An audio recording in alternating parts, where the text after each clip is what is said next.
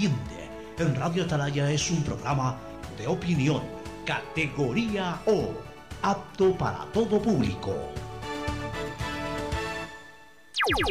La hora del pocho. La hora del pocho se viene con todo en Radio Atalaya. La hora del pocho. La hora del pocho. Alfonso el Pocho Car y su equipo traen para ustedes la opinión política, la opinión deportiva, más premios, sorpresas, regalos para sus oyentes. La hora del pocho, aquí en Radio Atalaya, cada día más líderes. Buenos días, este programa es auspiciado por Aceites y Lubricantes Gulf, el aceite de mayor tecnología en el mercado. CFN continúa trabajando por el desarrollo de nuestro país. El desarrollo es ahora. Con Claro, más gigas, estás más y mejor conectado que nunca. Universidad Católica Santiago de Guayaquil y su plan de educación a distancia, formando siempre líderes. Quédate en casa y no te preocupes por los trámites. Para eso tienes al Banco del Pacífico, el Banco Banco del Ecuador. CNT, conectémonos más con recarga de 3 dólares. Recibe sin costo una suscripción a CNT Gamers, el portal con los juegos más top.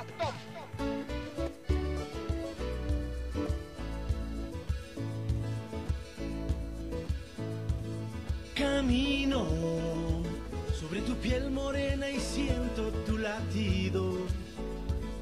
Y miro bueno que los dos hemos vivido.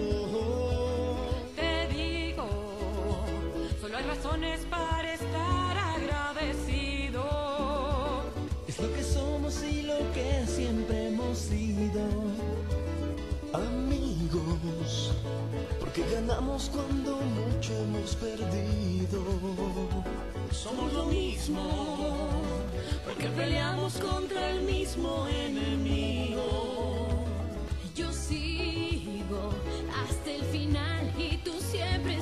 Estás conmigo. 680 Sistema de emisoras Atalaya en su año 76 Atalaya nunca falla y marca la raya del bienestar, del progreso y la libertad de Guayaquil, de Ecuador y del mundo. Por eso es una potencia en radio, cada día más líder y un hombre que ha hecho historia, pero que todos los días hace presente y proyecta futuro en el Dial de los Ecuatorianos. Hoy es el último día emergente. Parecía que no llegaba nunca, pero llegó. El último día emergente, el último día de aislamiento. Desde mañana, si bien es cierto que el estado de excepción y el estado de emergencia perdura desde el punto de vista legal, en la práctica mañana ya es un día de distanciamiento en Guayaquil y no más de aislamiento. Por tanto, hasta hoy día digo, este martes emergente 19 de mayo del 2020, por última vez pronuncio esta palabra, día emergente, o esta frase, día emergente.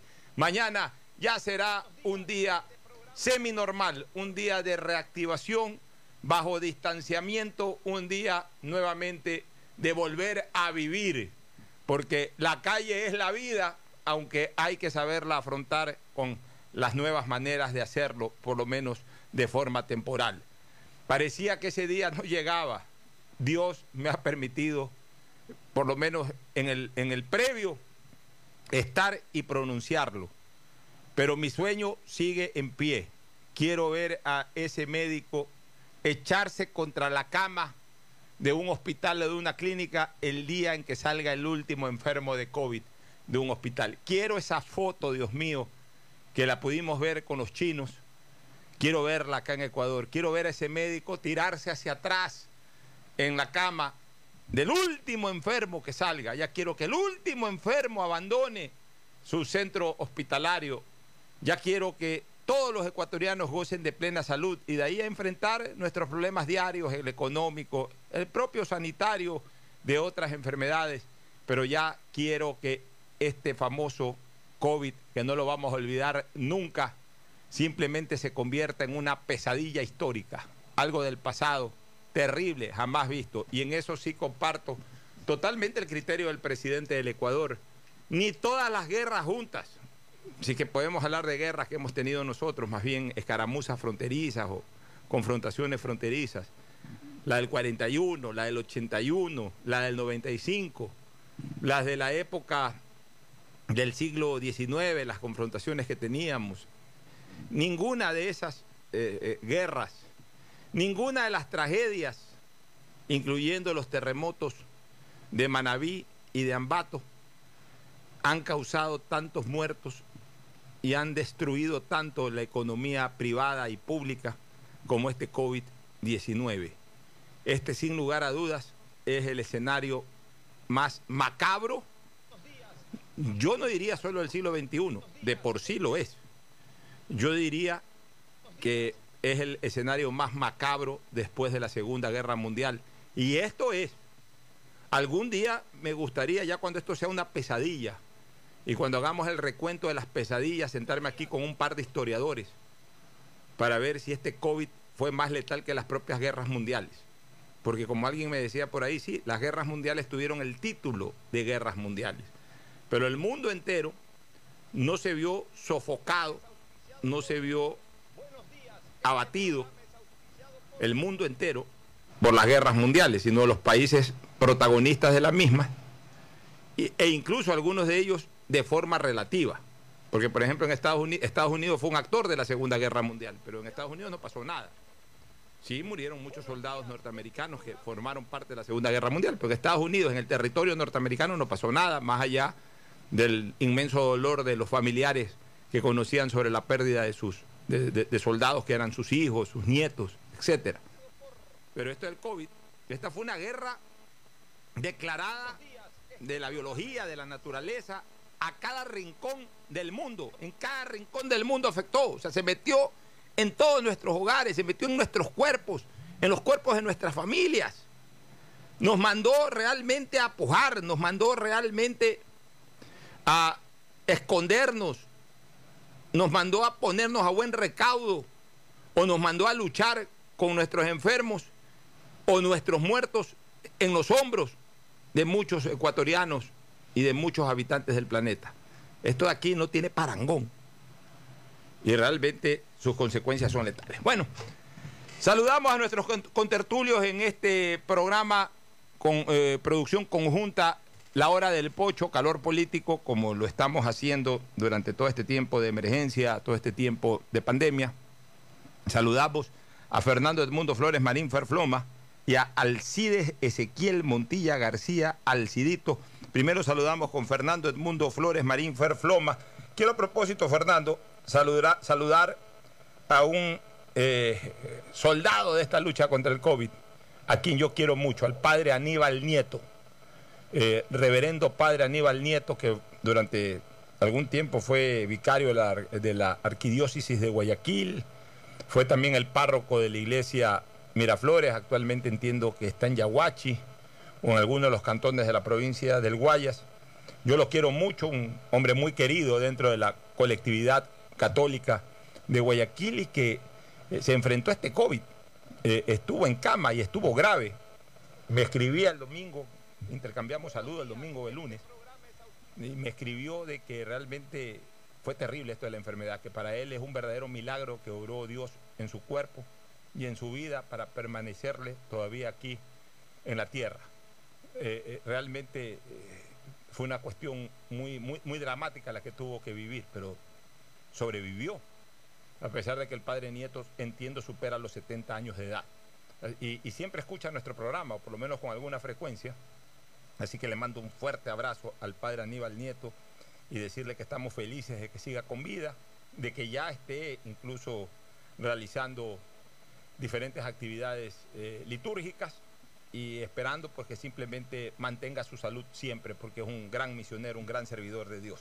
Ahora sí, el saludo de Fernando Edmundo Flores Marín Ferfloma, que saluda al país. Fernando, buenos días. Eh, buenos días con todos, buenos días Pocho, buenos días Alcides. Eh, mira, yo hoy día me acabo de, no noche me enteré de que un conocido médico, que fue compañero mío de colegio, ha estado sufriendo, sufrió esta enfermedad del COVID. Se ha hecho un examen el 15 de mayo, hace ocho semanas ya, de todo esto, y todavía tiene el IgM en su cuerpo, o sea que él todavía puede ser, más allá de que está curado, de que está en una completa etapa de, recuperación y que prácticamente pues ya no tiene ningún síntoma ni nada, pero todavía de acuerdo a ese examen puede ser transmisor del. Lo digo esto porque la gente tiene que tener mucho cuidado ahora que se pone el semáforo amarillo y van a salir a las calles en usar la mascarilla para evitar contagiar en un momento dado a aquellos que han sido asintomáticos o que han tenido el síntoma muy leves o para evitar ser contagiados. Mucho cuidado con eso. Realmente a mí me da mucho gusto ver en, en redes sociales, especialmente en Twitter, cuando publican algún comentario, incluso algunos con fotos de personas que han superado la enfermedad y una foto de un señor que tiene 96, 98 años que logró salir de, de del COVID y, y, realmente da gusto, te alegra el corazón ver cómo la gente ha logrado ir venciendo esta enfermedad. Veo resultados de los últimos días en que prácticamente por el promedio diario, el promedio diario de los cuatro o cinco últimos días es de cuatro. Hay tres días en que prácticamente ha sido cero y hay un día en que hubo ocho muertos, que me imagino que todavía son de aquellos que han venido combatiendo la enfermedad durante mucho tiempo, no infectados de ahora, sino de mucho tiempo atrás que no lograron a las finales vencer. Pero todo eso nos llena de optimismo, pero también que nos llene de precauciones, de que estamos ganando la batalla, terminemos de ganarla. No nos adelantemos al festejo. Así es, Fernando. Y Alcides, yo quiero hacerte una reflexión antes de darte el paso. Mira, el, el COVID le declaró la guerra al mundo, el mundo lo ha enfrentado. El COVID le declaró dentro de, ese, de esa guerra al mundo, le declaró la guerra al Ecuador y en particular le declaró la guerra a Guayaquil.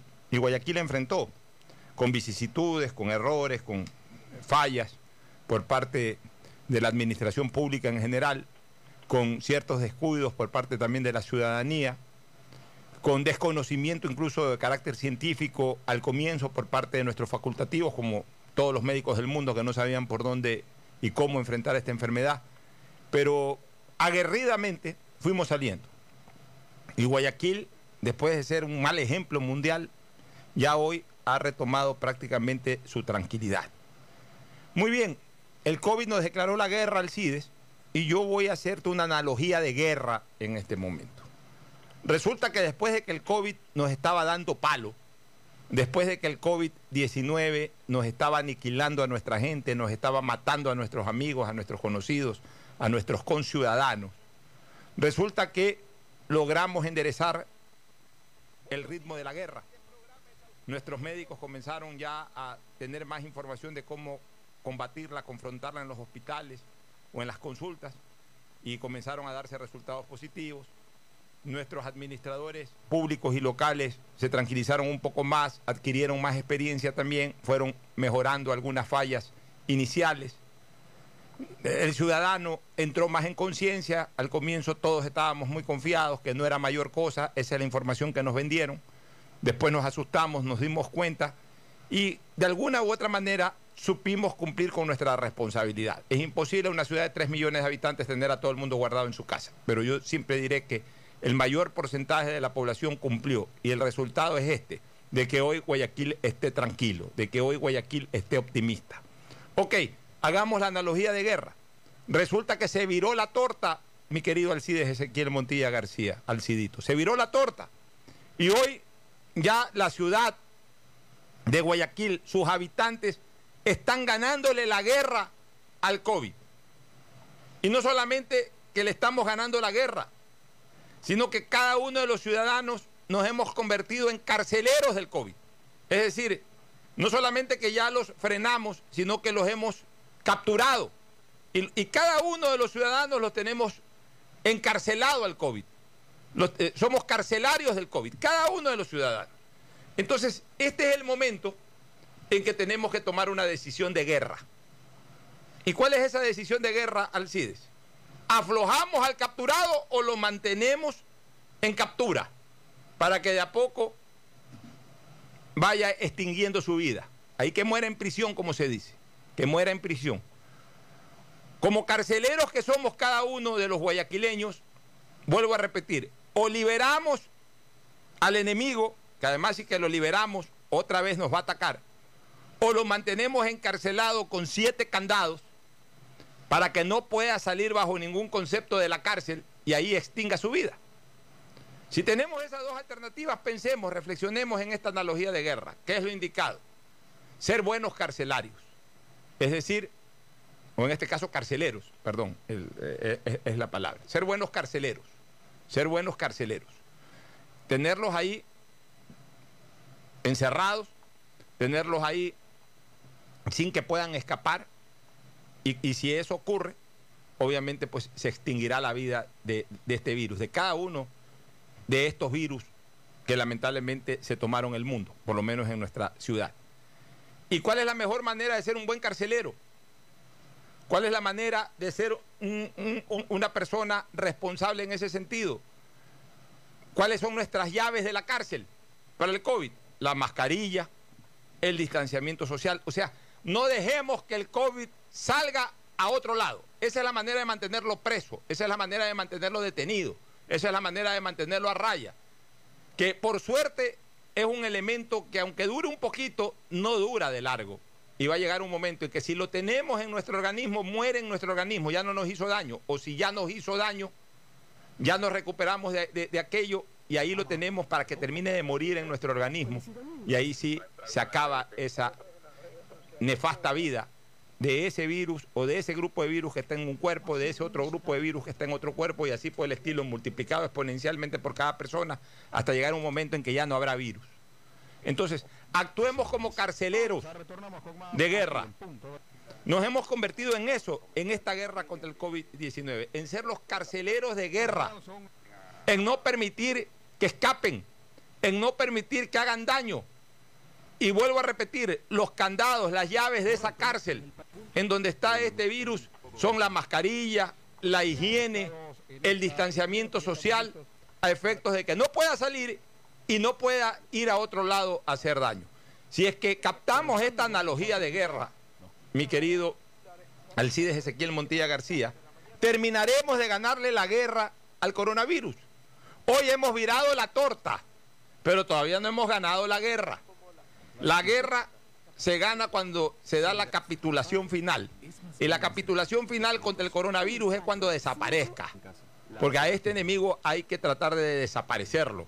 No se puede transar con este enemigo, no se puede pactar con este enemigo, no se puede llegar a acuerdos con este enemigo. Porque es un enemigo letal. Es un enemigo que no entiende de nada, sino que lo único que entiende es meterse en nuestro organismo y destruirnos. Entonces tenemos que actuar exactamente igual con él. Y vuelvo a repetir, lo peor que le puede pasar al coronavirus es quedar encarcelado en cada uno de los cuerpos portadores de ese virus y extinguir, extinguirse dentro del cuerpo, en donde ya no hace daño. Y la única forma de lograr aquello es respetando el distanciamiento social. Alcides Ezequiel Montilla García Alcidito y ese saludo multihorario que en todo el mundo obviamente se lo recibe con tanta alegría y, con tanta ansiedad. Así que el saludo de Alcides Ezequiel Montilla García al Ecuador y al mundo. Alcides, buenos días y buenas tardes. Eh, buenos días, buenas tardes, buenas noches y buenas madrugadas. Un saludo especial para Alfonso, también para Fernando y para toda la amable audiencia de este programa. Yo siempre repito este saludo porque sé que en alguna etapa del planeta, en algún sitio del planeta, muchos van a escucharlo. No necesariamente en este país, en esta ciudad, que tiene un, un horario específico, sino en otras partes, en la China, por ejemplo, ahora que son como las 12 de la noche. Y digo la China porque acabamos de entrevistar en el programa anterior a un gran amigo, ¿verdad? Y eh, Héctor Villagrán, y él más o menos comentaba lo que sucede con los horarios distantes de, de, de, los nuestros. Y siempre digo, este saludo siempre vale para todos, porque esta es una multitudinaria audiencia repartida en todo el mundo la que tiene Atalaya. Yo siempre me he caracterizado por ser un hombre más que optimista, realista. Termino siendo optimista cuando termina el realismo convertido en optimismo. Y en el caso del coronavirus, sigo siendo realista. Realista porque si supiéramos que esta es una enfermedad propia del Ecuador, en donde nosotros aquí tenemos que batirnos con ella, perfecto. Nosotros nos encargamos de exterminarla. Pero esta es una enfermedad, esta es una epidemia mundial que se la combate de distintas maneras en todo el mundo. Hay unos países más eficientes que otros, hay países que están con una disciplina militar propia de la ideología política de, de un gobierno o propia de la forma de ser de, de, de, la gente, de los habitantes de esos, de esos países. No podemos comparar la disciplina china o asiática con la disciplina sudamericana, por decir. No podemos comparar el control que tiene un determinado país sobre la enfermedad que lo que tienen los países centroamericanos, en donde todos los días nos sorprendemos porque las estadísticas señalan poquísima cantidad de infectados y muertos, típico Nicaragua.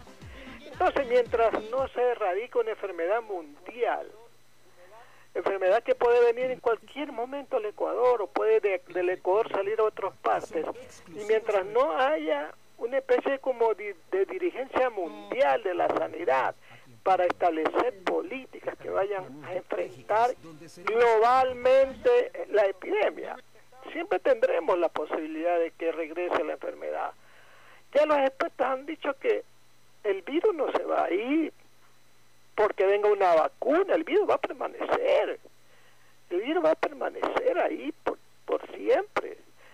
No se va a extinguir el hombre con sus medidas higiénicas, con sus comportamientos, con su disciplina, es la que va a vencer al virus. Y, mientras no haya disciplina, no haya orden, no haya acatamiento de las leyes, no haya acatamiento de la cuarentena, del distanciamiento social, del agua con jabón lavándose las manos, del gel en las manos, del tapabocas, cualquier tipo de medidas que se tomen no tendrán el efecto deseado. No podemos obligarle a un pueblo como el ecuatoriano, que de lo disciplinario no tiene nada, de repente pedirle que sea disciplinado. Nunca lo fuimos. ¿Cómo lo vamos a hacer ahora de la noche a la mañana? Ni siquiera nos asustamos cuando se trata de un problema que tiene que ver con la vida de cada uno porque si fuese así, no saliéramos a las calles, pues simplemente a torear la pandemia. Ese es el problema, la falta de una cultura de disciplina del ecuatoriano. Entonces estamos viendo que el día martes y ayer la gente está saliendo a las calles en Guayaquil porque ya le dijeron que mañana vamos a cambiar el color del semáforo.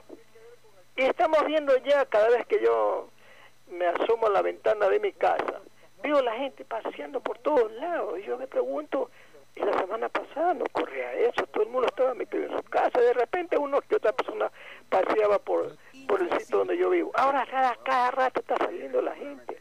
¿Por qué? Porque la gente cree que cambiar de semáforo de rojo a amarillo es ya, viva el Ecuador, pues, ¿no? Entonces mientras haya esa indisciplina, Alfonso y Fernando, ¿verdad? mientras no haya acatamiento de las medidas, el orden, el toque de queda, no podemos pedir mucho. Hay muchos esfuerzos que se están haciendo, es verdad. Los resultados últimos dan a entender de que la epidemia está bajando en cuanto al número de infectados y de, y de muertos. Indudable, eso es así. Y mire, cómo es lo extraño de la vida, ¿no? Que las ciudades más afectadas por el coronavirus a lo de Guayaquil, a lo de Dauli y San Borondón, porque eh, Guayaquil fue la ciudad y sigue siendo la ciudad que más afectados y muertos tiene. Daule le sigue y, por ahí va San Borondón. Esas tres ciudades han cambiado, van a cambiar, bueno, ya Daule y, San Borondón ya cambiaron de, de, color del semáforo y mañana lo va a hacer Guayaquil. O sea, las tres ciudades más complicadas y más afectadas por el coronavirus ahora están prácticamente ya pidiendo en, el sistema sanitario del, del, semáforo en, en, color amarillo. ¿Cómo es la vida? No? Así es, Así es. Y yo digo, para terminar este breve comentario, para seguir con otros temas, que Guayaquil dio un ejemplo de todo. Dio un ejemplo de cómo hacer bien las cosas y un ejemplo de cómo hacer mal las cosas. Y claro, eso de decir hacer mal las cosas porque no teníamos ni un antecedente, ni un protocolo, no teníamos un esquema de cómo hacer, qué, qué, qué hacer, o qué decir, o cómo tratar a los enfermos de coronavirus. Obvio, ni siquiera los grandes países desarrollados lo tuvieron. Pero yo digo, si ahora estamos a más de tres meses, porque estamos en enero, febrero, marzo, abril, mayo, a cinco meses casi de haber pasado esto, que aprendan, que aprendan, que se instruyan aquellas ciudades y alcaldes, ¿verdad? Caso Quito y caso otras ciudades, y que las cosas que pasaron en Guayaquil traten de que no se repliquen en sus ciudades. Traten de que no se repliquen en sus ciudades, porque lo peor que podría pasar es que se repitan los mismos sucesos de Guayaquil en otras partes del país. Y como estamos viendo las cosas, estoy viendo, lamentablemente en mi provincia Manaví, estoy viendo que los casos de muertos en las zonas rurales es tremendo. Y me da la impresión de que no han sido ni siquiera registrados en las estadísticas del Ministerio de Salud. Gente que muere en los campos, en las zonas rurales, y que a veces ni siquiera los, los, los denuncian, porque los entierran ahí mismo yo no digo, no estoy diciendo una cosa por decirlo, vayan y, comprueben, y, comprueben, porque he tenido información de prensa de que eso es lo que está pasando. Entonces yo digo, si no hay disciplina, si no hay orden, si no hay organización, si no hay respeto, respeto, ¿verdad? Es muy poco lo que se puede hacer ante una a un virus que no está viendo a quién afecta y a quién no. Esta es una enfermedad del siglo, esta es una enfermedad que a todo el mundo afecta. Entonces, esperemos, porque el, esfuerzo de nosotros hará que sigamos del amarillo al verde. Y el esfuerzo o poca esfuerzo de nosotros hará que regresemos al rojo. Ya lo dijo la alcaldesa de Guayaquil, Cinta Viteri. Es el compromiso del, del habitante de Guayaquil, no a lo del guayaquileño, porque aquí en esta ciudad vivimos muchos dicen 3 millones de, ecuatorianos, muchos son guayaquileños, la mayoría, pero el resto somos ecuatorianos. Esta es una ciudad donde viven los habitantes de Guayaquil y guayaquileños también.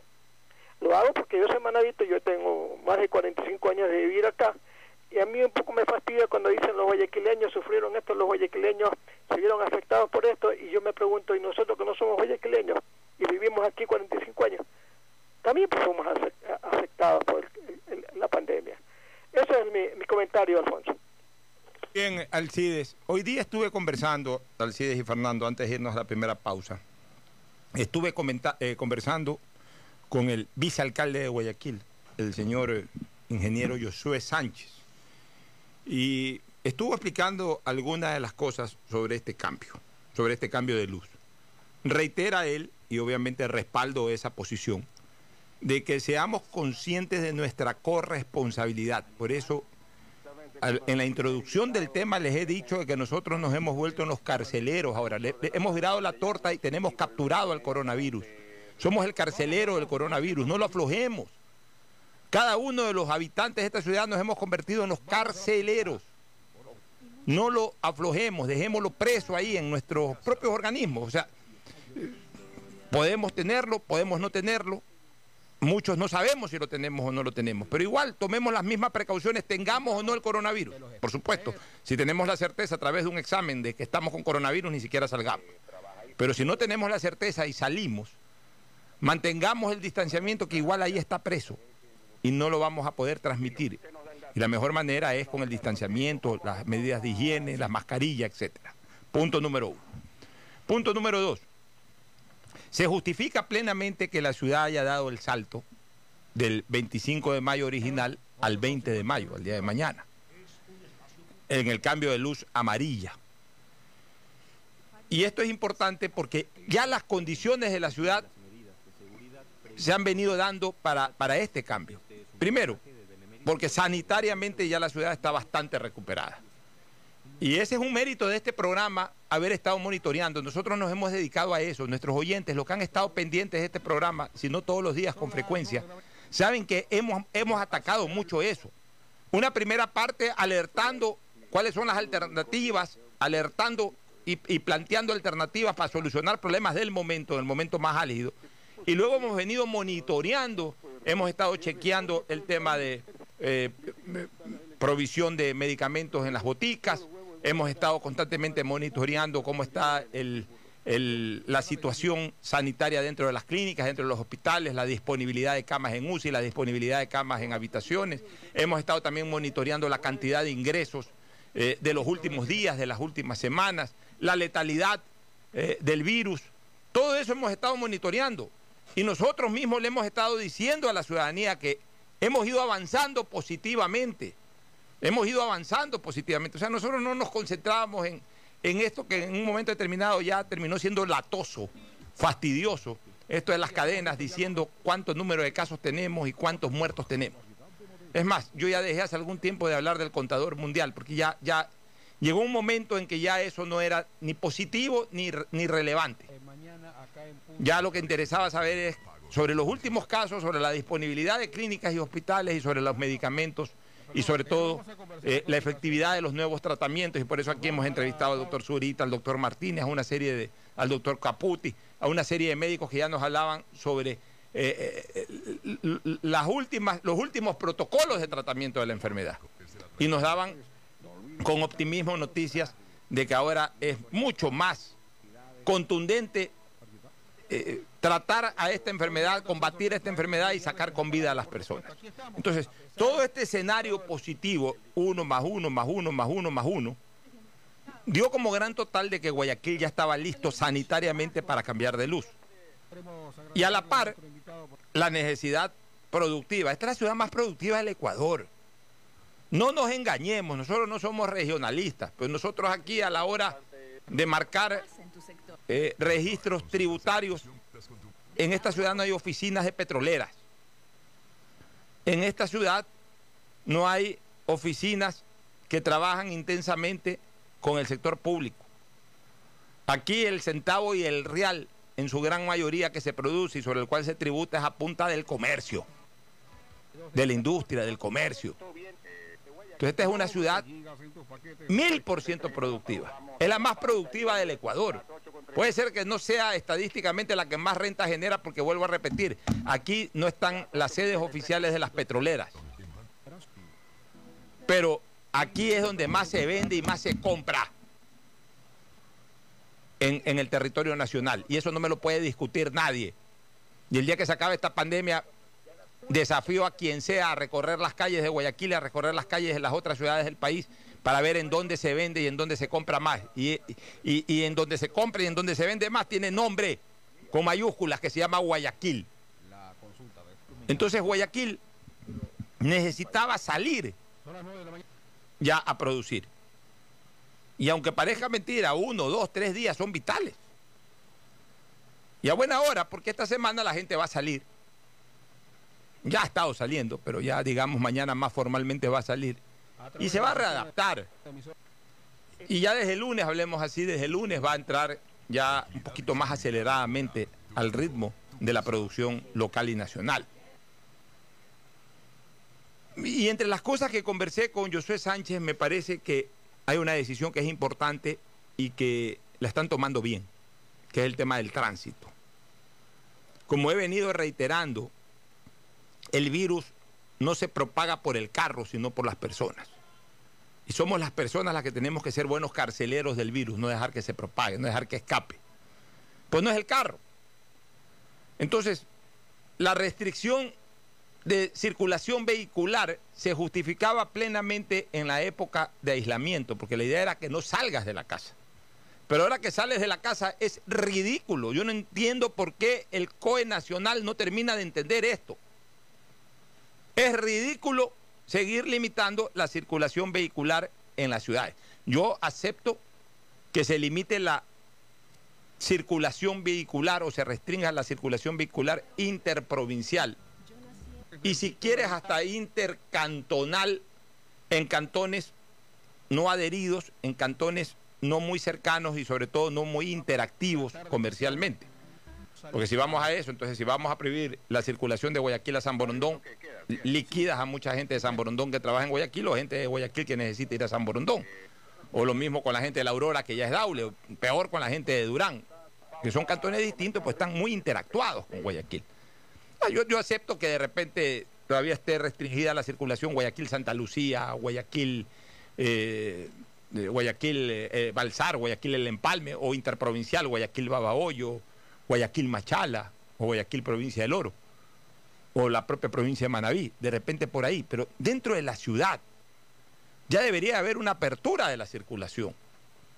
Porque la idea es que si ya la gente puede salir a trabajar dentro de la ciudad, tiene que ir en sus vehículos y los que no tienen vehículos obviamente tienen que usar la transportación masiva. No podemos obligar a, a- incrementar la demanda de transportación masiva porque eso va más bien en detrimento de lo que buscamos, que es evitar la propagación del virus a través de una menor conglomeración de gente. O sea, eso cualquier persona con cuatro dedos de frente lo entiende. Y lo tiene claro el vicealcalde, y entiendo que lo tiene claro la municipalidad de Guayaquil, pues no lo tiene claro el país, no lo tiene claro el Comité Nacional.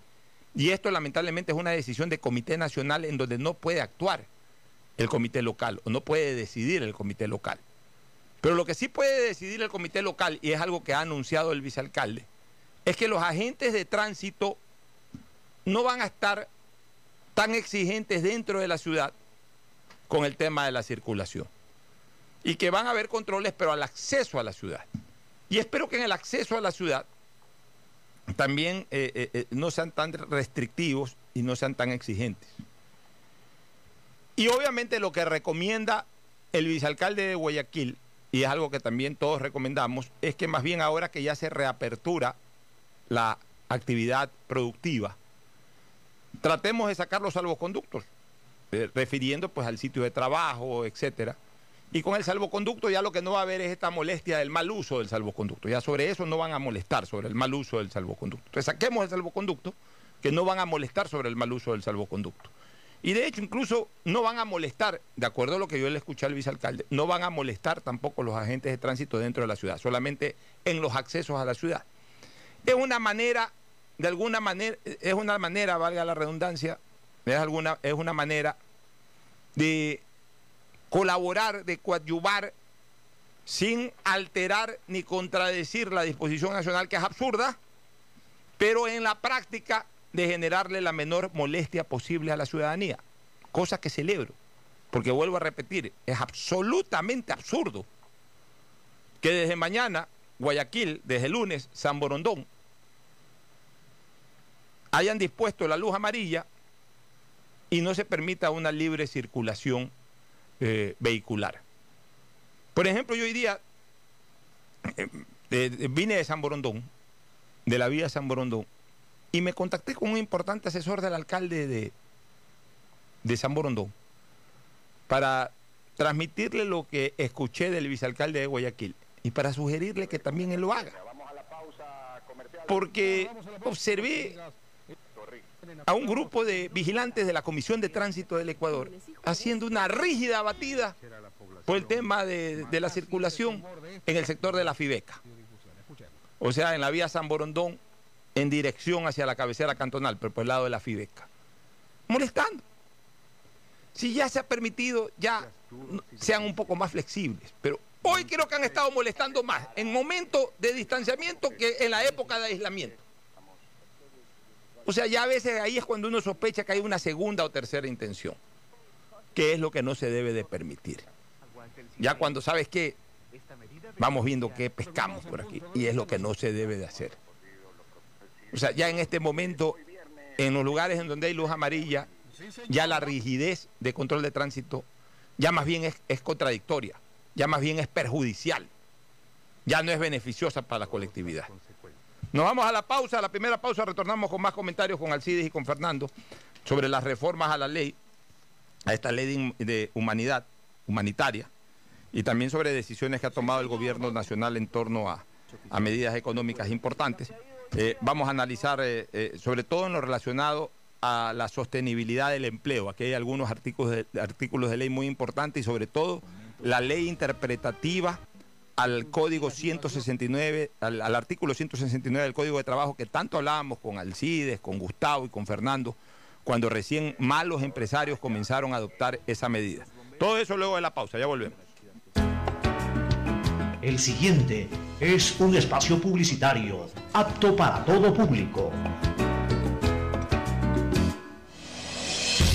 En este tiempo, en donde la seguridad y la salud es lo más importante, utiliza Banca Móvil del Banco del Pacífico desde tu casa y realiza consulta de saldos y movimientos de cuentas y tarjeta Pacificard. Consultas de cupo disponible en tu tarjeta Pacificard. Transferencia de dinero a bancos locales. Recargas de tiempo aire. Pagos de servicios básicos. Matriculación vehicular y tarjetas de crédito. Descárgala en Apple Store o Google Play.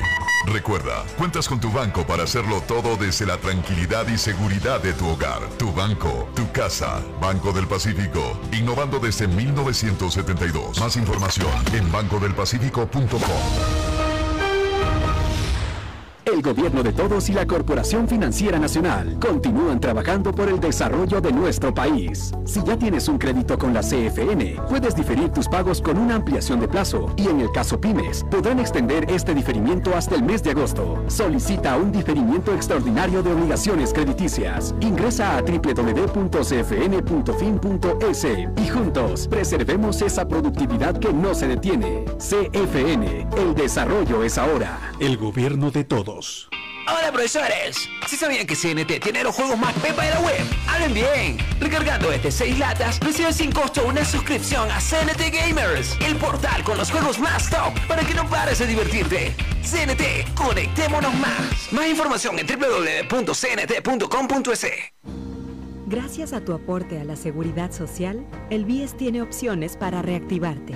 Estás a un solo clic o llamada para tu préstamo quirografario emergente soluciones de pago hipotecarios en mora, extender el tiempo de pago de tu crédito, tu capacidad de endeudamiento ampliada y mucho más.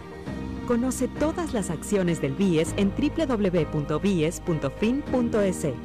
o contacta a 1-800-BIES-7. El BIES está más cerca de ti, más cerca de todos. Aportamos al futuro. Detrás de cada profesional hay una gran historia Aprende, experimenta y crea la tuya. Estudia a distancia en la Universidad Católica Santiago de Guayaquil. Contamos con las carreras de marketing, administración de empresa, emprendimiento e innovación social, turismo, contabilidad y auditoría, trabajo social y derecho. Extendemos el periodo de inscripción hasta el 15 de mayo. Sistema de Educación a Distancia de la Universidad Católica Santiago de Guayaquil formando líderes siempre. Hola profesores, si sabían que CNT tiene los juegos más pepa de la web, hablen bien. Recargando este 6 latas, recibes sin costo una suscripción a CNT Gamers, el portal con los juegos más top para que no pares de divertirte. CNT, conectémonos más. Más información en www.cnt.com.es. El gobierno de todos y la Corporación Financiera Nacional continúan trabajando por el desarrollo de nuestro país. Si ya tienes un crédito con la CFN, puedes diferir tus pagos con una ampliación de plazo y en el caso pymes, podrán extender este diferimiento hasta el mes de agosto. Solicita un diferimiento extraordinario de obligaciones crediticias. Ingresa a www.cfn.fin.es y juntos preservemos esa productividad que no se detiene. CFN, el desarrollo es ahora. El gobierno de todos. Gracias a tu aporte a la seguridad social, el BIES tiene opciones para reactivarte. Estás a un solo clic o llamada para tu préstamo quirografario emergente. Soluciones de pago hipotecarios en mora, extender el tiempo de pago de tu crédito, tu capacidad de endeudamiento ampliada y mucho más. Conoce todas las acciones del BIES en www.bies.fin.es o contacta a 1-800-BIES-7. El BIES está más cerca de ti, más cerca de todos. Aportamos al futuro. Listo. Con Banco del Pacífico acabo de pagar los servicios básicos sin moverme de donde estoy. ¿Quieren saber cómo? Con Agente Virtual Sofi. Con ella puedes hacer tus pagos de servicios básicos y televisión pagada. Consulta de saldos, pagos de tarjeta de crédito Pacificard bloqueos de tarjetas y mucho más. Agrégale en WhatsApp al número 0967 723442. Recuerda, cuentas con tu banco para hacerlo todo desde la tranquilidad y seguridad de tu hogar. Tu banco, tu casa, Banco del Pacífico, innovando desde 1972. Más información en bancodelpacífico.com. Hay sonidos que es mejor nunca tener que escuchar. Porque cada motor es diferente. Desde hace 104 años, Lubricantes Cool mantiene la más alta tecnología y calidad en línea de aceites para motores a diésel y gasolina. Está hecho con una fórmula especial para dar excelente protección a todo tipo de motores, evitando el desgaste prematuro de pistones, anillos y árbol de levas, ayudando a mantener limpio el motor y libre de depósitos que se forman por las altas o bajas temperaturas. Dele a su motor lo que se merece. Lubricantes Gulf, la más alta tecnología en lubricación. 104 años preservando la vida de su motor. Lubricantes Gulf. Gulf es más lubricante.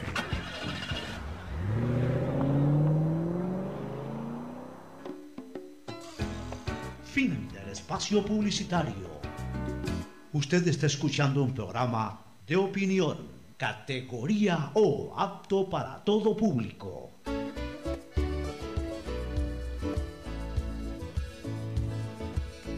Bueno, retornamos, retornamos, este, Fernando y Alcides.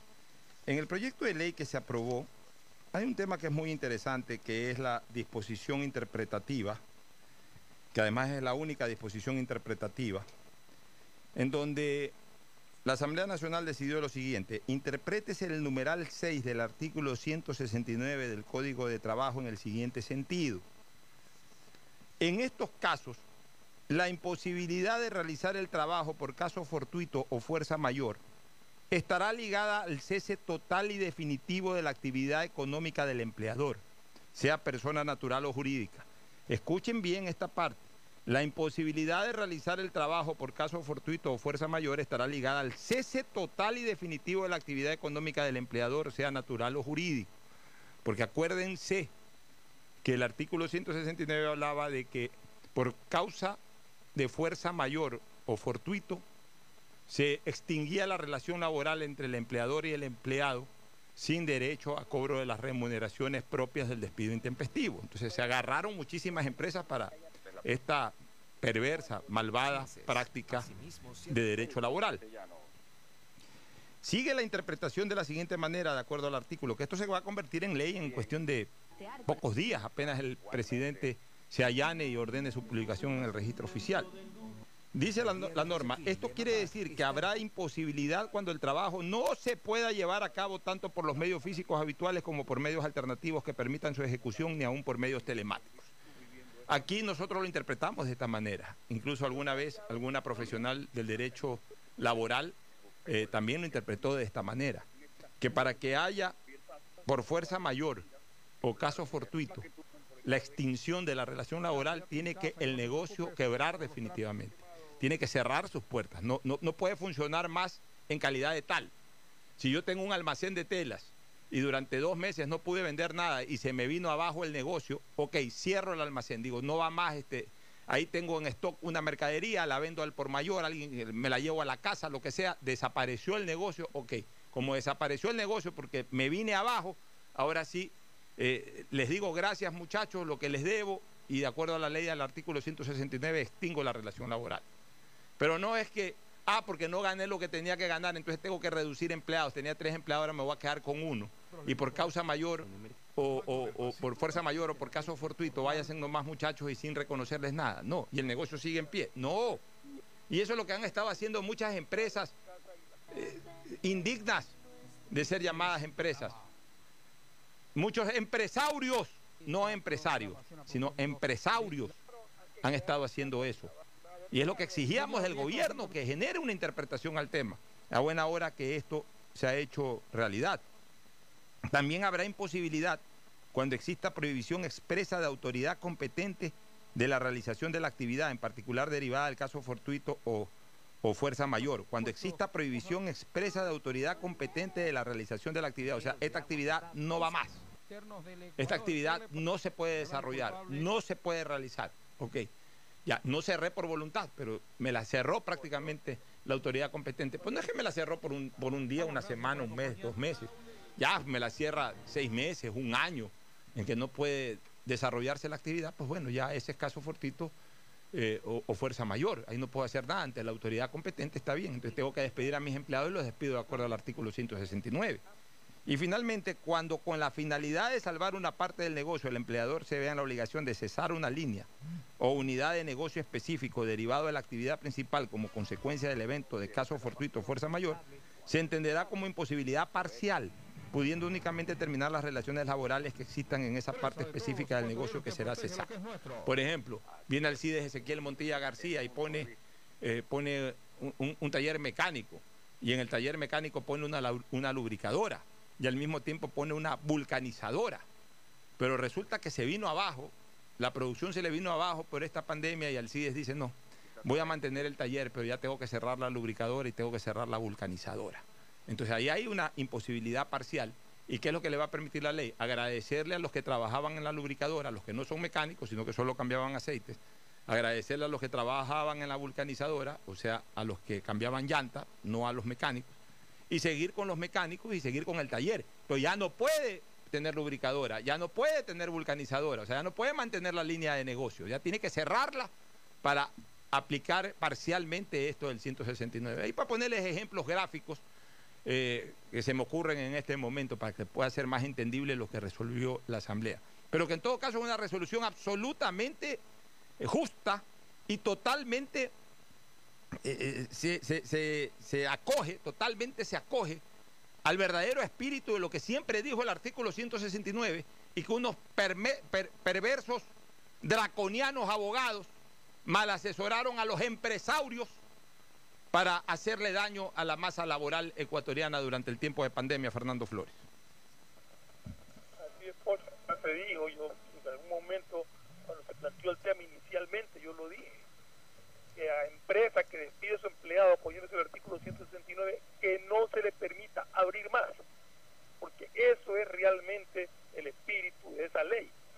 Una empresa quiebra por efectos de una desgracia como esta pandemia, procede ese artículo, pero no para aprovecharse de una desgracia para crear otra desgracia despidiendo injustificadamente e ilegalmente empleados. Me parece que está bastante claro y me parece que muy correcta la, interpretación que le ha dado la Asamblea a, a ese artículo 169. Igualmente, cierres parciales de acuerdo, hay líneas de negocios que se pueden cerrar manteniendo el negocio. Pues el despido, la aplicación de la ley 169 deberá ser en base a esa rama específica del negocio que por X motivo no pudo continuarse manteniendo, no a todo el negocio. Y yo creo que eso hay que ser muy drástico y debería ser muy terminante. Si alguna empresa aplicó el artículo 169 para despedir gente y va a seguir laborando, debe ser clausurada.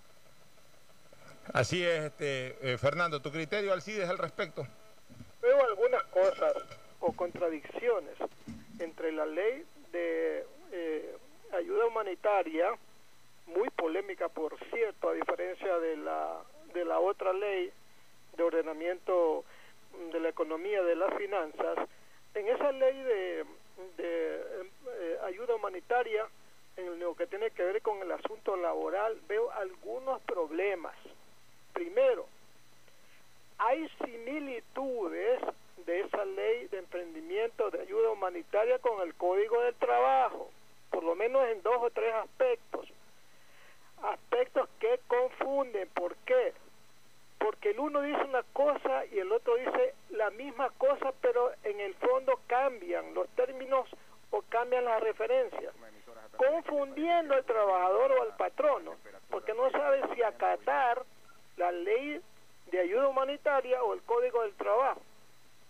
Hay que tomar muy en cuenta eso, porque a, a la hora de la dirimencia mandarán a los jueces o mandarán al ministro o algún personaje para que arbitre, porque no hay claridad y no hay transparencia en la ley que acaba de aprobar la Asamblea la ley de ayuda humanitaria con el Código del Trabajo. Eso por un lado. Por el otro veo otro problema. El que tú hiciste referencia para lo que se refiere al artículo 169 que es del Código Laboral que se lo está utilizando para el despido de los trabajadores. Ahí los asambleístas, algunos no son abogados y no saben, y los otros no leen tampoco, se ha hecho uso de una disposición interpretativa única que está integrando el cuerpo legal de, ese proyecto de ley que aprobó la Asamblea. Las disposiciones interpretativas únicas no tienen por qué ser enviadas al presidente de la República para su veto.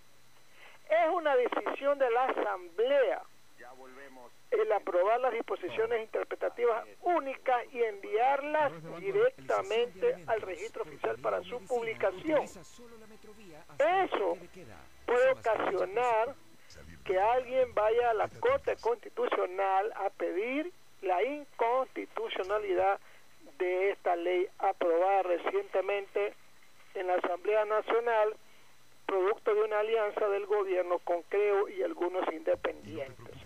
Ahora, el término o el tema más controversial que yo veo, que este artículo 169, mediante la cual, por el argumento de fuerza mayor, etcétera, se despide a un trabajador.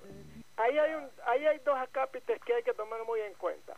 El artículo 328 de la Constitución, que dice que no se le puede reducir la remuneración del trabajador, salvo que él autorice expresamente.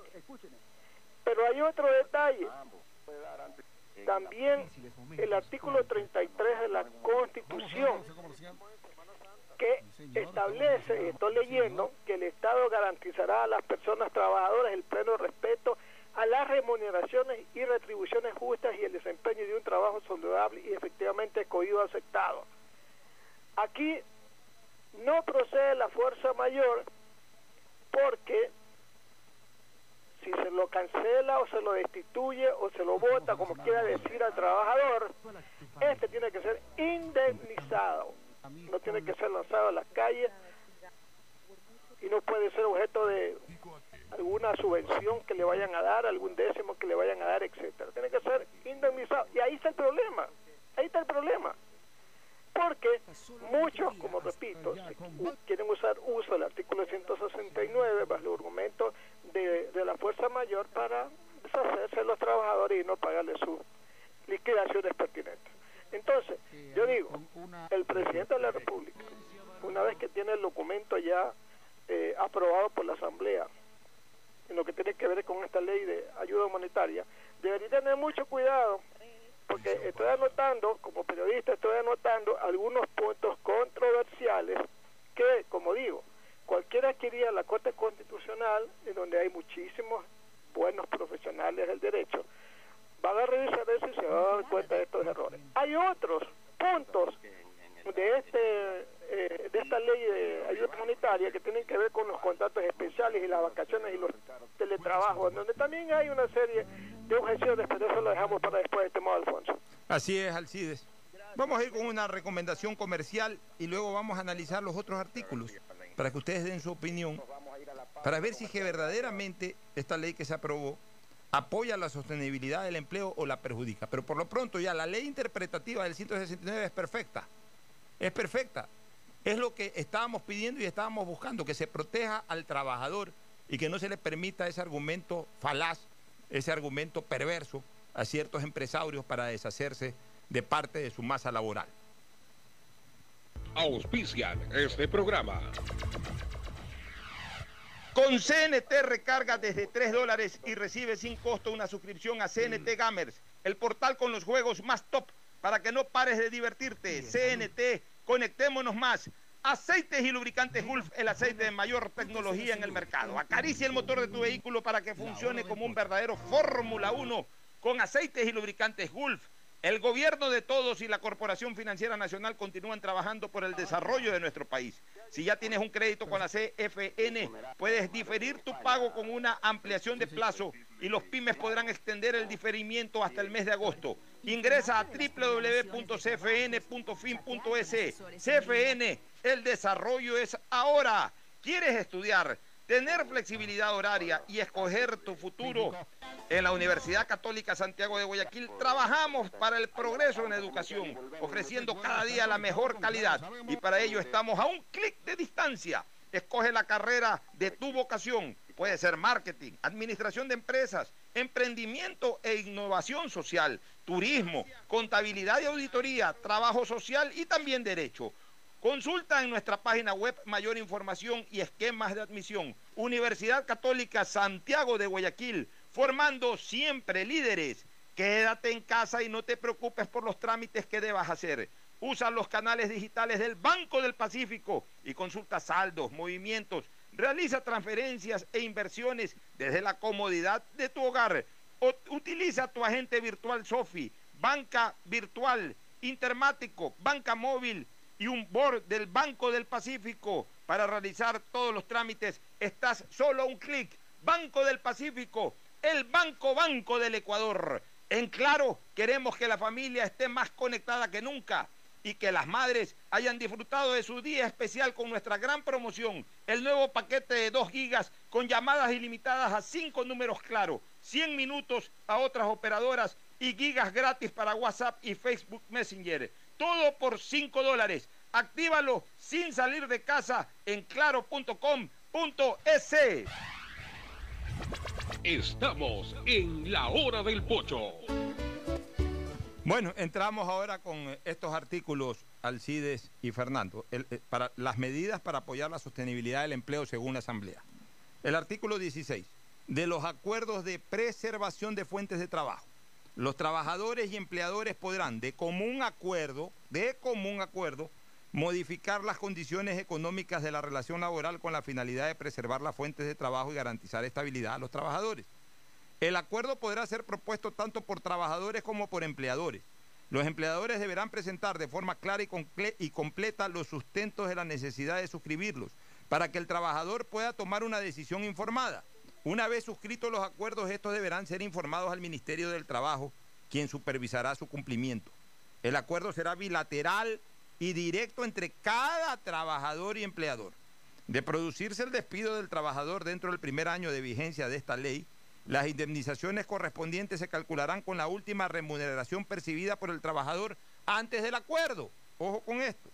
Los acuerdos podrán ser impugnados por terceros únicamente en los casos en que se haya producido cualquier tipo de fraude en, perjuicio de uno o varios acreedores. Si el juez presume la existencia de un delito vinculado a la celebración del acuerdo, lo dará a conocer a Fiscalía para las investigaciones y acciones correspondientes.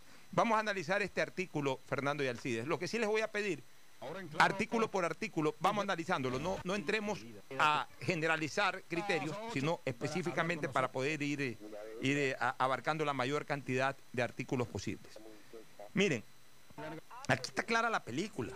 Siempre tiene que haber un acuerdo entre el trabajador y el empleador. O sea, esta ley no le está eh, permitiendo al empleador de manera unilateral proponer, eh, ni siquiera proponer, sino disponer de nuevas condiciones de trabajo. No, siempre en acuerdo bilateral con el empleador. O sea, el empleador tiene que dar su visto bueno. Aquí hay una cosa que es importante también. Yo sé que la situación económica previa al COVID no era buena para nadie y que a nadie le gusta sacrificar eh, sus ingresos, a nadie le gusta que les rebajen sus sueldos o que les rebajen sus horas de trabajo. Pero también tenemos que entender una cosa, así como defendemos la estabilidad del empleado, de que no se elimine eh, fuentes de trabajo, de que no se reduzca la masa laboral, porque necesitamos la mayor cantidad de gente empleada. También tenemos que entender, y los empleados tienen que entender, de que es una situación absolutamente atípica, inédita, y que es preferible hoy quizás ganar un poquito menos, en, razón de que se trabaja también un poco menos, por ejemplo, reducción de, de horarios de trabajo, pero por lo menos tener ese ingreso, a no tener nada, a que finalmente se despidan empleados. Entonces, por eso yo, yo, sostengo, tiene que haber aquí un esfuerzo conjunto de parte y parte, del trabajador y del empleador. O sea, no podemos ser rígidos. Ah, no, a mí no me tocas un centavo. Es problema tuyo si puedes pagar o no puedes pagar la producción de esta empresa. Pero a mí no me tocas un centavo o a mí no me rebajas una hora. Porque al final de cuentas, a, lo mejor e, e, ese, ese necio, ese que eh, sostiene su posición eh, sin, eh, sin permitir ninguna opción o ninguna alternativa, a lo mejor cuida su empleo. Pero se van a perjudicar dos o tres que a lo mejor son más débiles y que terminan aceptando. O sea, o que terminan siendo despedidos. Entonces, la idea es, por primera vez en la vida en este país, pensemos colectivamente. Cerrémosle la puerta al empresario, pero también cerrémosle la puerta a todos estos dirigentes sindicales que ya están haciendo problemas, que ya están queriendo convocar a la gente a las calles, a pesar de que todavía estamos en tiempo de distanciamiento, por lo menos, que ya quieren eh, hacer de esto político, justificar su presencia como dirigentes sindicales, como líderes sindicales. O sea, cerrémosle la puerta a todo aquel o que quiere lucrar o que quiere figuretear. Cerrémosle la puerta es momento de abrirle solamente la puerta al emprendimiento, a salir juntos de esta pandemia y de esta tragedia económica y sanitaria que hemos tenido, Fernando.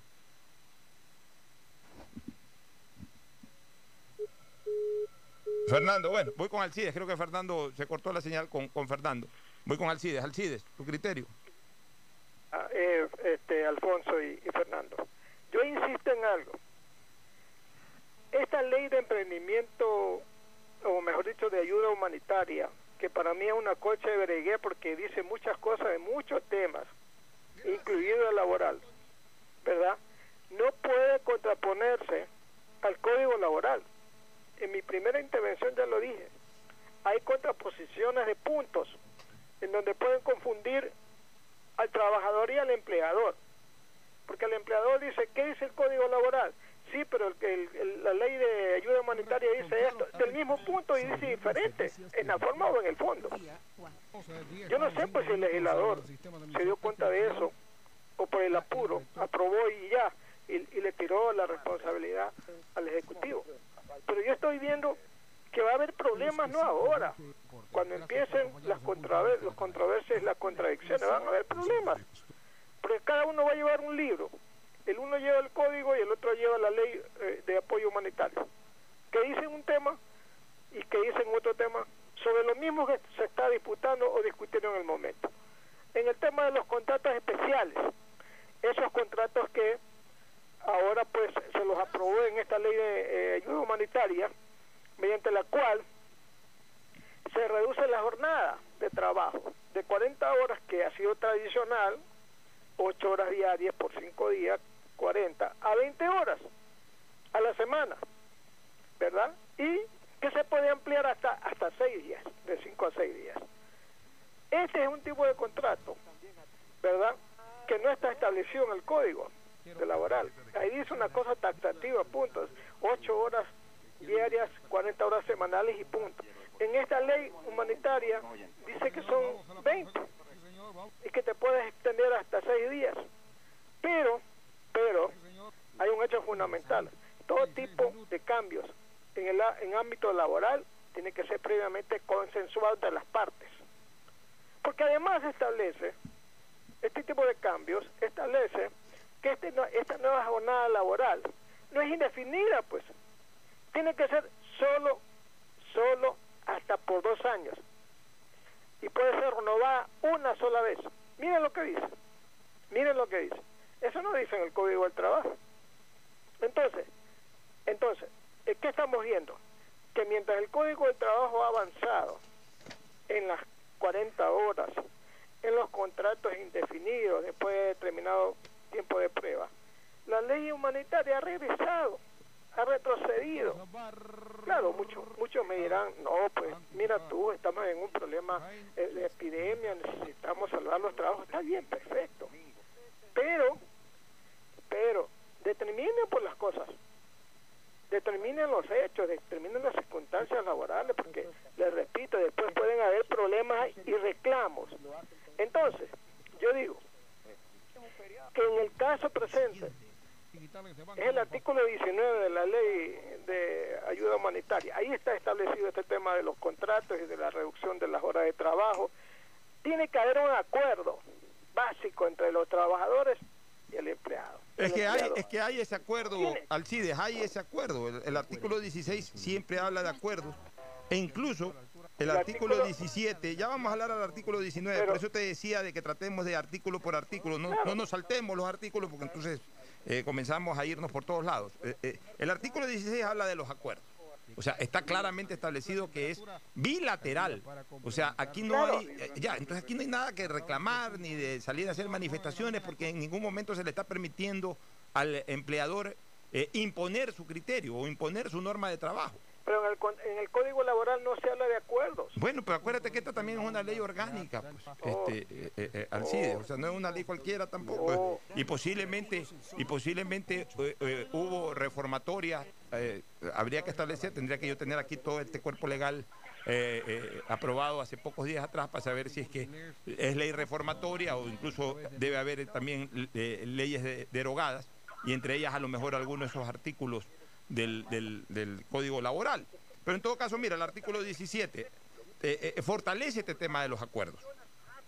Cuando dice que cualquiera de las partes de la relación laboral que incumpla con el acuerdo será sancionado de conformidad a lo dispuesto por el Código de Trabajo y demás normativas Ah, vigentes. Código de Trabajo. Ya, por eso te digo, o sea, el Código de Trabajo existe. Eh, Por supuesto que existe, pero pueden haber existido este, ciertas reformas a, a ciertas normas a través de este proyecto de ley. Por eso tendríamos que leer todo el proyecto para ver de, para referirnos también a las leyes derogatorias, a las leyes reformatorias, etcétera. Artículo 18.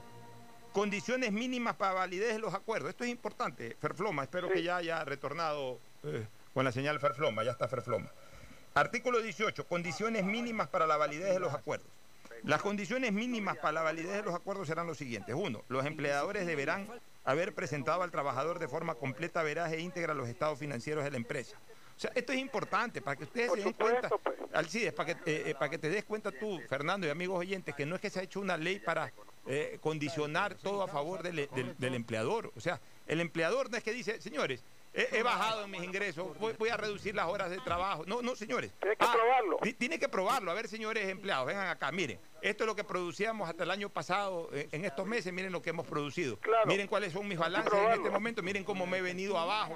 O sea, una vez que yo ya les pruebo, o sea, una vez que yo ya, caramba, les demuestro que estoy en una terrible crisis por esto, entonces ahí ya comenzamos a hablar. O sea, no es que yo llego y echo el sabido, eh, porque quiero lucrar más, digo, ¿sabes qué? Está mala la situación, me tiro para abajo. No, no, demuestra que estás caído. Entonces, primer, primer numeral de este artículo le exige al empleador comprobar. Y esto es importante para los que nos escuchan, que son empleadores. No crean que el asunto es fácil, nomás de llegar a un acuerdo. Eh, aparte de que tienen que llegar al acuerdo, previamente tienen que comprobar el por qué quieren el acuerdo. Exacto. Ya, numeral 2. Los empleadores deberán utilizar recursos de la empresa con eficiencia y transparencia y no podrán distribuir dividendos correspondientes a los ejercicios en que los acuerdos estén vigentes, ni reducir el capital de la empresa durante el tiempo de vigencia de acuerdo. O sea, los empleadores no pueden cambiar bajo ningún concepto eh, temas de dividendos, eh, tienen que manejar el tema de los recursos de la empresa con absoluta eficiencia y transparencia. Puede ser incluso motivo de acciones penales donde eh, generen eh, algún tipo de maquillaje, como se dice, de balances o, o- o- o balances fraudulentos.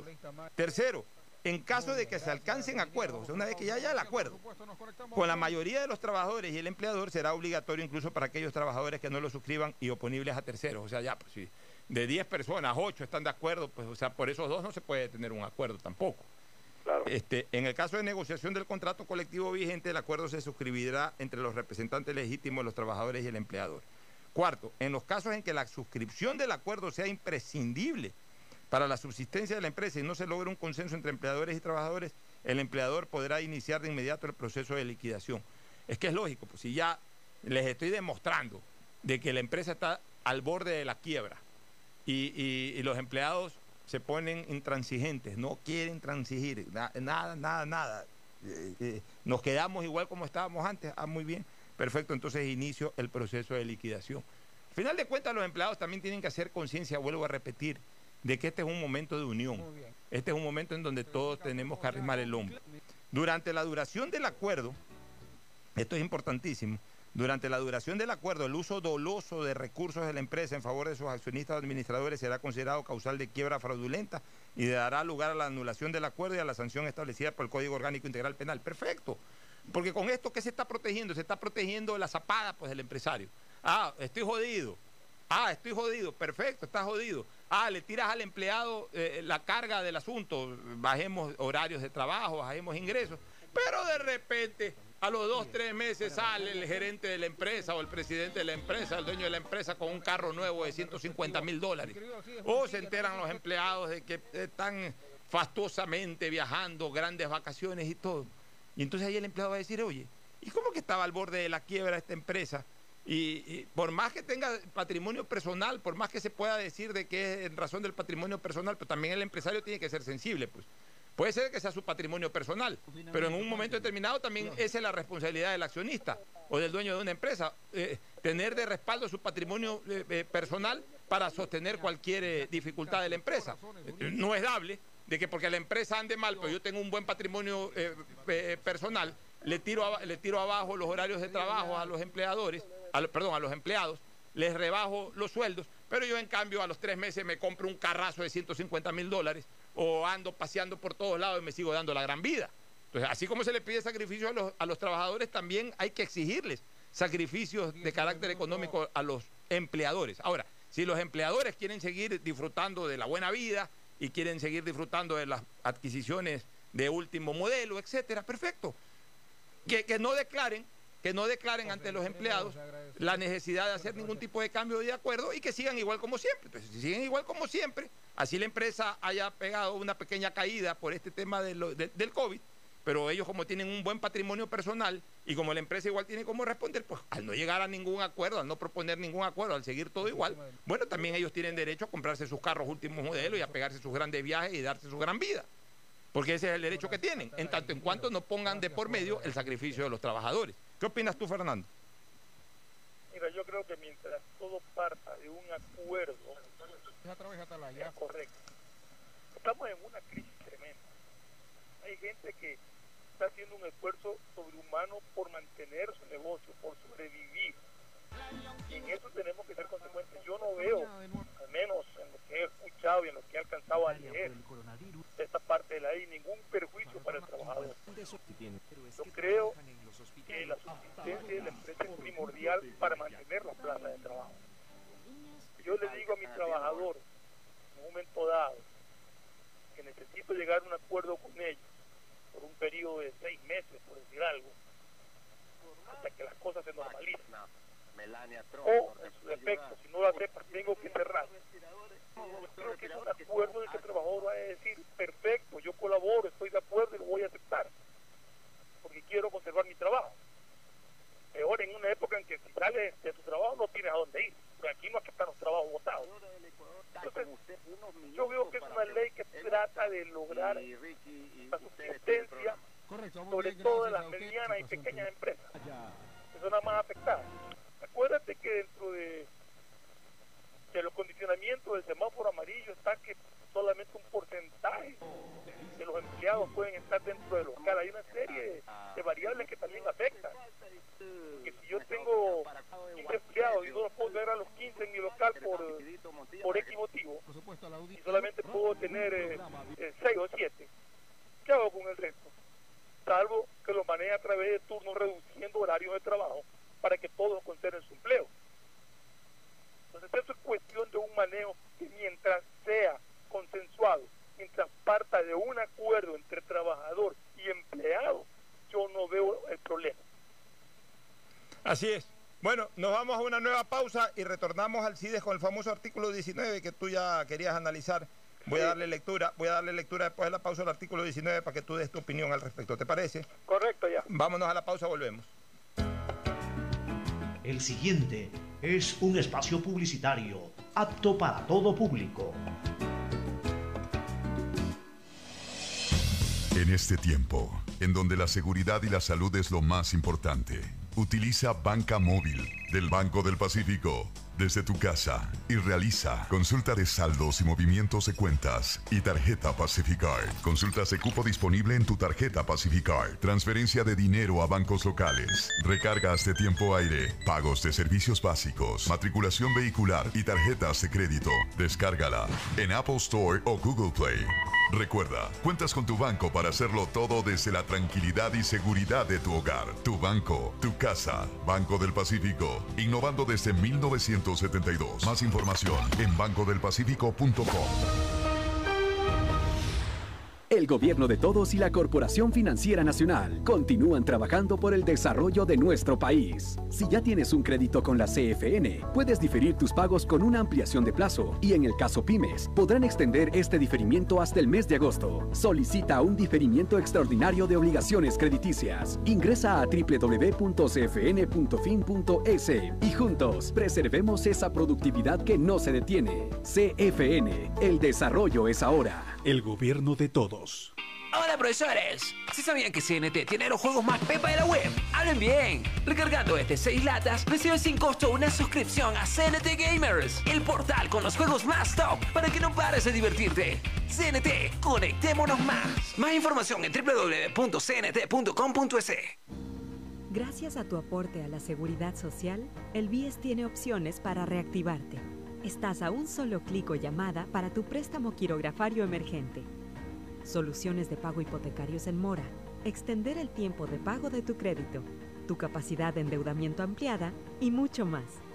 Conoce todas las acciones del BIES en www.bies.fin.es o contacta a 1-800-BIES-7. El BIES está más cerca de ti, más cerca de todos. Aportamos al futuro. Detrás de cada profesional hay una gran historia. Aprende, experimenta y crea la tuya. Estudia a distancia en la Universidad Católica Santiago de Guayaquil. Contamos con las carreras de marketing, administración de empresa, emprendimiento e innovación social, turismo, contabilidad y auditoría, trabajo social y derecho. Extendemos el periodo de inscripción hasta el 15 de mayo. Sistema de Educación a Distancia de la Universidad Católica Santiago de Guayaquil, formando líderes siempre. Hola profesores, si sabían que CNT tiene los juegos más pepa de la web, hablen bien. Recargando este 6 latas, recibe sin costo una suscripción a CNT Gamers, el portal con los juegos más top para que no pares de divertirte. CNT, conectémonos más. Más información en www.cnt.com.es. El gobierno de todos y la Corporación Financiera Nacional continúan trabajando por el desarrollo de nuestro país. Si ya tienes un crédito con la CFN, puedes diferir tus pagos con una ampliación de plazo y en el caso pymes, podrán extender este diferimiento hasta el mes de agosto. Solicita un diferimiento extraordinario de obligaciones crediticias. Ingresa a www.cfn.fin.es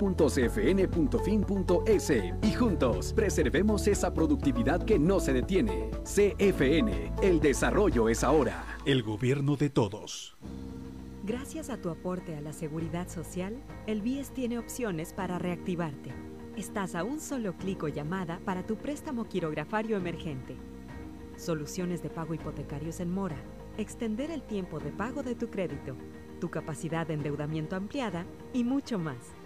Conoce todas las acciones del BIES en www.bies.fin.es o contacta a 1-800-BIES-7. El BIES está más cerca de ti, más cerca de todos. Aportamos al futuro. Listo. Con Banco del Pacífico acabo de pagar los servicios básicos sin moverme de donde estoy. ¿Quieren saber cómo?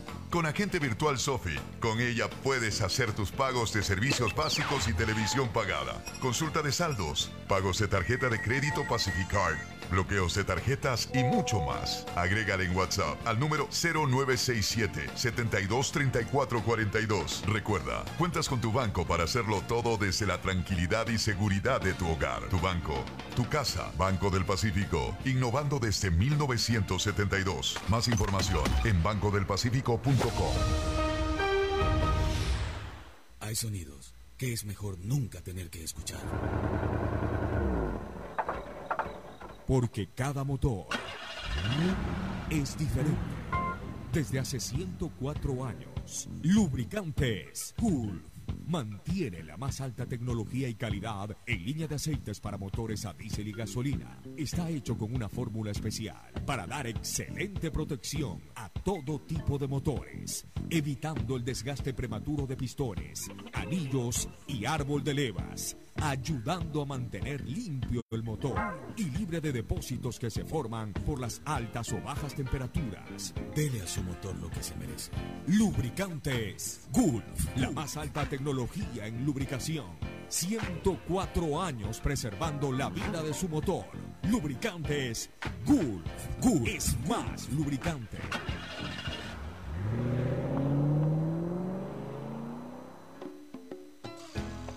Fin del espacio publicitario. Usted está escuchando un programa de opinión, categoría O, apto para todo público.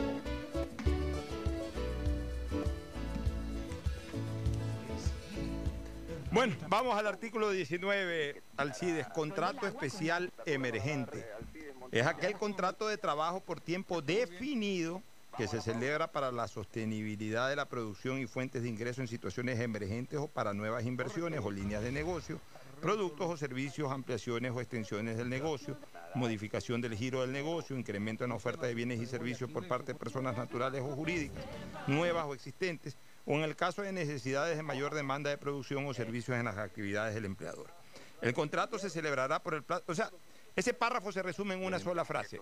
Ampliar nuevas plazas de trabajo a las que ya están establecidas. O sea, queremos más empleo, bueno, hay estos espacios adicionales para crear más fuentes de empleo. Aquí ya viene lo, condicionado. El contrato se celebrará por el plazo máximo de dos años, plazo máximo, y que podrá ser renovado por una sola vez por el mismo plazo, a cuatro años. La jornada laboral ordinaria objeto de este contrato podrá ser parcial o completa, con un mínimo de 20 y un máximo de 40 horas semanales distribuidas en un máximo de 6 días a la semana, sin sobrepasar las 8 horas diarias, y su remuneración y beneficio de ley serán proporcionales de acuerdo con la jornada pactada. Ya, al terminar el plazo del contrato o si la terminación se da por decisión unilateral del empleador o del trabajador antes del plazo indicado, el trabajador tendrá derecho al pago de remuneraciones pendientes, bonificación por desahucio y demás beneficios de ley calculado de conformidad al Código de Trabajo. Si finalizado el plazo acordado se continúa con la relación laboral, el contrato se considerará como indefinido con los efectos legales del mismo. Perfecto, pues Alcides. O sea, eh, primero, no se está hablando de que este artículo va en torno a las plazas de trabajo que ya están siendo ocupadas, sino para nuevas plazas de trabajo, para eh, nuevos espacios de carácter laboral. Y de ahí lo que se está aplicando es un eh, contrato de tiempo definido, que es hasta dos años con la posibilidad de renovar, y que luego, si es que el empleado es bueno y la línea del negocio avanza y todo, ya se convierte en indefinido. O sea, lo que se está buscando es que las nuevas plazas de trabajo también tengan una respuesta positiva por parte del empleado, que lleguen empleados a trabajar de verdad, a sudar la camiseta, ayudar al empresario, ayudar al emprendedor a sacar adelante el negocio. Y no es que porque ya me contrataste, entonces me ando pintando las uñas o, ando chateando o, atiendo ahí eh, todo, todo desprolijo, todo sin ganas, sin ningún tipo de cortesía o cordialidad para el cliente que se acerca, sin ayudar de verdad al, al- al emprendedor, al empleador, que está invirtiendo dinero no solamente en la línea del negocio, sino en el pago de las remuneraciones. Entonces, a mí me parece que este, este es un artículo que abre las puertas de nuevas fuentes de trabajo al CIDES. No, yo no digo lo contrario. Yo lo que en mi comentario anterior decía, ¿verdad? Es que, y aquí en este artículo 19 se lo vuelve a hacer. Por un lado, la ley humanitaria plantea este contrato especial que se puede reducir eh, de 20, de 40 a 20 horas las horas semanales, ¿verdad? Hasta en 6 días. Y se puede celebrar este tipo de contrato especial por dos años y renovado por dos años más y nada más. Lo que yo te digo es que el código de trabajo, y no es que me estoy oponiendo ni quiero eh, nada por el estilo, el contrato de trabajo en cambio dice que la contratación laboral es indefinida. Ahora, ahora, siempre sale la suspicacia y por eso hay que anotarla para que las partes estén conscientes de qué es lo que puede, puede producir a futuro. Puede producir a futuro y las dos partes tienen que tener conocimiento de lo que voy a decir. Es que puede parecer que algunos empleadores cesan a sus trabajadores bajo el sistema actual y los vuelven a contratar bajo la nueva modalidad. Hay que tomar muy en cuenta eso. Pero, pero si así fuera Alcides, gana el trabajador. ¿Por qué gana el trabajador? Porque si, si lo despiden, eh, un despido intempestivo, cobra eh, las indemnizaciones de ley y si vuelve a trabajar, bueno, ya trabaja a un plazo definido, pero, pero mantiene, mantiene su, su puesto de trabajo. O sea, Bueno, siempre y cuando se le pague su liquidación, Ah, como dice la ley. Ah, es que por no supuesto, es, problema, que además es que, que eh, sí. es que bajo el escenario que tú estás planteando, eh, es obvio de que aparentemente habría un entendimiento previo para toma de decisiones entre el trabajador y el empleador. Fer- Fernando Flores, este, me, me- me gustaría tu opinión al respecto del artículo A 19. ver, primero, primero quiero aclarar algo que no sé si lo entendí mal al CIDE o si lo mal leí. Esta- es- este, este contrato no permite reducir de 40 a 20 horas, permite contratar por 20 horas hasta 40 horas. No es lo mismo decir reducir porque la gente puede interpretar que el que está trabajando ahorita 40 horas se la van a reducir a 20. No.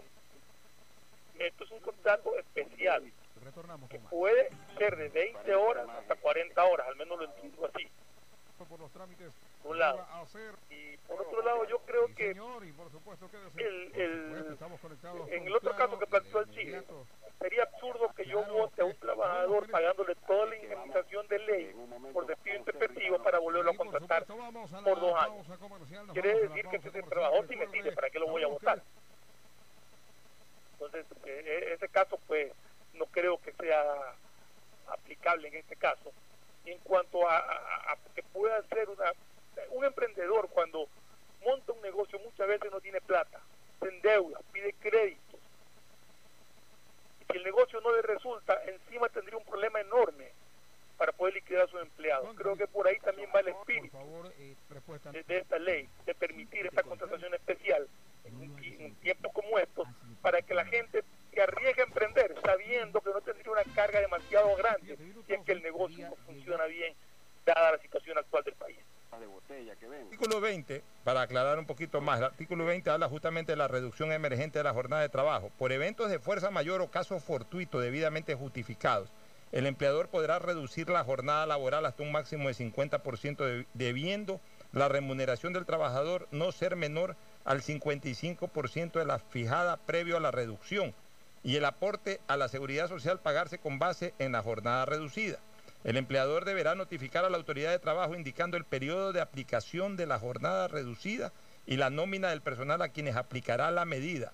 Ojo, en caso de fuerza mayor o caso fortuito, debidamente justificados. O sea, no es que eh, considero que por esto es fuerza mayor, llovió hoy día fuerte, fuerza mayor, o un choque aquí en la esquina, fuerza mayor. No, tiene que ser debidamente justificado. Pero este es otro artículo, Pocho, Claro, este es este, el es otro, 20, este es- este es otro artículo. Este se aplica a los que ya están contratados, pero dentro de una situación como, por ejemplo, que además debe ser muy temporal, muy, muy del caso de fuerza mayor, muy del caso eh, fortuito, no, no indefinidamente. Por ejemplo, en el tema este de la pandemia, un, un tema de dos meses, de tres meses. Esta reducción podrá aplicarse hasta por dos años y renovarse por el mismo periodo por una sola vez.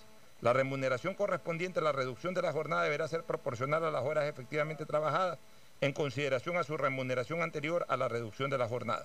A partir de la implementación de la jornada reducida durante el tiempo que ésta dure, las empresas que hayan implementado la reducción de la jornada laboral no podrán repartir dividendos. O sea, también le pone límites y le pone restricciones al sector eh, eh, empleador. De producirse despido, las indemnizaciones y bonificación por desahucio se calcularán sobre la última remuneración mensual percibida por el trabajador antes de la reducción de la jornada, además de cualquier otra sanción que establezca la ley por este incumplimiento. O sea, de todas maneras, estas normas que aparentemente en algo lesionan el interés ya consuetudinario de la masa laboral, o sea, que ya han venido por costumbre y por ley estableciéndose, también le, le, pone restricciones al sector empresarial, también le ponen ciertas cotas de sacrificio que de no ser acatadas podrían ser motivos de denuncia. Entonces tampoco es que es fácil o no va a ser un- una herramienta aplicable a la mano por parte del, del empresario para poder eh, de alguna u otra manera afectar a su masa laboral en beneficio propio. Y prácticamente lo obliga a que si eso ocurre sea en beneficio de la empresa y no en beneficio de sus accionistas. Una última recomendación comercial. Alfonso. Ya voy contigo, Alcides. Una última recomendación comercial y entramos a tu despedida y análisis final. Auspician este programa. Con CNT recarga desde 3 dólares y recibe sin costo una suscripción a CNT Gamers, el portal con los juegos más top para que no pares de divertirte. CNT, conectémonos más. Aceites y lubricantes Gulf, el aceite de mayor tecnología en el mercado. Acaricia el motor de tu vehículo para que funcione como un verdadero Fórmula 1 con aceites y lubricantes Gulf. El gobierno de todos y la Corporación Financiera Nacional continúan trabajando por el desarrollo de nuestro país. Si ya tienes un crédito con la CFN, puedes diferir tu pago con una ampliación de plazo y los pymes podrán extender el diferimiento hasta el mes de agosto. Ingresa a www.cfn.fin.es. CFN, el desarrollo es ahora. ¿Quieres estudiar, tener flexibilidad horaria y escoger tu futuro? En la Universidad Católica Santiago de Guayaquil trabajamos para el progreso en educación, ofreciendo cada día la mejor calidad y para ello estamos a un clic de distancia. Escoge la carrera de tu vocación. Puede ser marketing, administración de empresas, emprendimiento e innovación social, turismo, contabilidad y auditoría, trabajo social y también derecho. Consulta en nuestra página web mayor información y esquemas de admisión. Universidad Católica Santiago de Guayaquil, formando siempre líderes. Quédate en casa y no te preocupes por los trámites que debas hacer. Usa los canales digitales del Banco del Pacífico y consulta saldos, movimientos, realiza transferencias e inversiones desde la comodidad de tu hogar. Utiliza tu agente virtual Sofi, banca virtual, intermático, banca móvil y un board del Banco del Pacífico para realizar todos los trámites. Estás solo a un clic. Banco del Pacífico, el Banco Banco del Ecuador. En claro, queremos que la familia esté más conectada que nunca y que las madres hayan disfrutado de su día especial con nuestra gran promoción, el nuevo paquete de 2 gigas con llamadas ilimitadas a 5 números claro, 100 minutos a otras operadoras y gigas gratis para WhatsApp y Facebook Messenger. Todo por 5 dólares. Actívalo sin salir de casa en claro.com.es. Estamos en la hora del pocho. Alcides, tú querías dar tu comentario final y tu interpretación a estos temas. Solo recordando una vez más que desde 1939, entiendo yo, el código laboral está vigente en el Ecuador, se lo ha querido cambiar, otros dicen que no, que mejor hagamos uno nuevo. Esa es la base para todo tipo de relación laboral que existe en el país. Ahí vamos a entrar a discutir el tema. Ahora, viene una nueva ley como esta de la eh, ayuda humanitaria con una serie de reformas. Esta es una ley, como digo, parece coche de breguet, en donde hay posturas contrapuestas y reconciliables en un momento determinado. En este tema de las vacaciones, por ejemplo. La ley humanitaria, artículo 21, dice que el empleador podrá notificar de manera unilateral al trabajador con el cronograma de sus vacaciones. En cambio, la Constitución, ni siquiera el Código Laboral, la Constitución dice que los derechos laborales son irrenunciables e intangibles. ¿Qué entendemos por eso? Que como las vacaciones son un derecho, ¿verdad? Es el trabajador el que dispone de sus vacaciones, no el empleador. Cuando hay un problema, un conflicto que puede venir en cualquier rato, el empleador dice no, la ley humanitaria dice esto, y el trabajador dice no, la constitución artículo 326 dice lo, lo contrario, es el derecho del trabajador quien escoge la fecha de sus vacaciones. Ahí hay otra controversia. ¿Quién la aclara, estimado Alfonso? ¿Quién la aclara? ¿Quién es el árbitro? Ese es mi comentario. Muy bien, gracias Alcides. Este, Fernando, ya en tu despedida. Ya en este último día de emergencia, Fernando, al fin mañana es un día de distanciamiento, pero ya no es un día de emergencia. Fernando Flores Marín. Bueno, como decíamos hace ya dos meses, que recién estábamos en la parte más oscura prácticamente del túnel, mes y medio. Ojalá que pronto pase. Se nos ha hecho eterno, pero ha sido relativamente corto. Son dos meses, dos meses nada más.